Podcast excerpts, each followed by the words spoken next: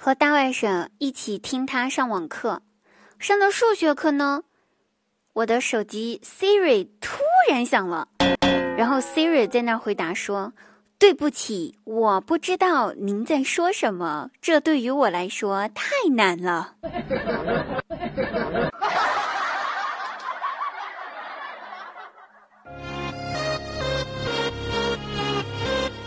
朋友过生日，我没有什么能力。只能给他微信转账了。等将来我有能力的话，我一定换个朋友。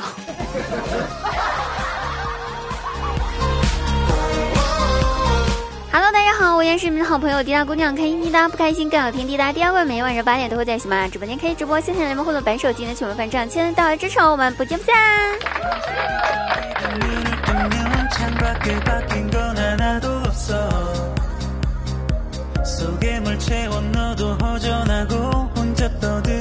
那表弟呢？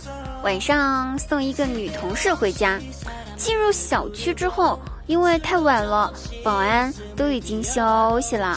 那女同事就对我表弟说：“嗯，要不你今晚就在我家睡吧，天太晚了，没有门禁卡的话，你出不去小区的。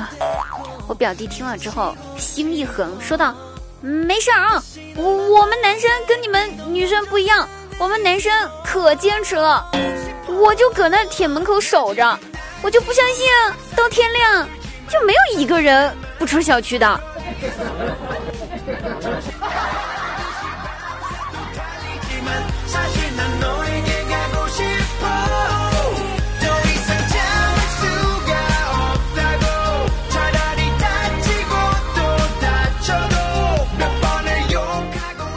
上课的时候，大外甥偷吃薯片，被老师发现了，老师就下去给他没收了。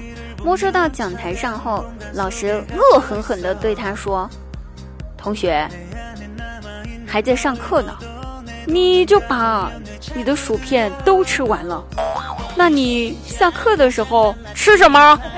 你会不会合理安排一下时间啊？”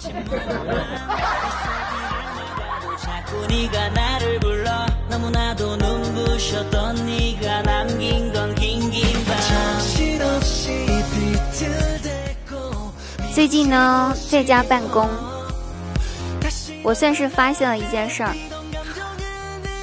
别人呢，人家的大脑是大脑，有可能呢，还是打印机，也有可能是录音机，有可能是数码相机，更有可能是印钞机。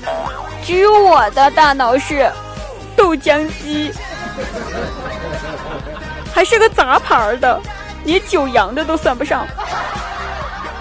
后来我想，可能这就是人家所说的：如果你有胸的话，没有脑子也是可以的。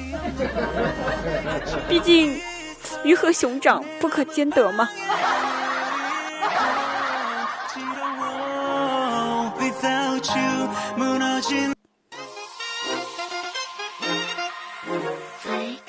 张大鸟的朋友给他打电话，问他说：“大鸟啊，你派出所有人吗？最近遇到点急事儿啊。”那他一听，回答道：“有啊，咋了，兄弟？这么急？我舅舅昨天下午因为打架，刚被抓进去。”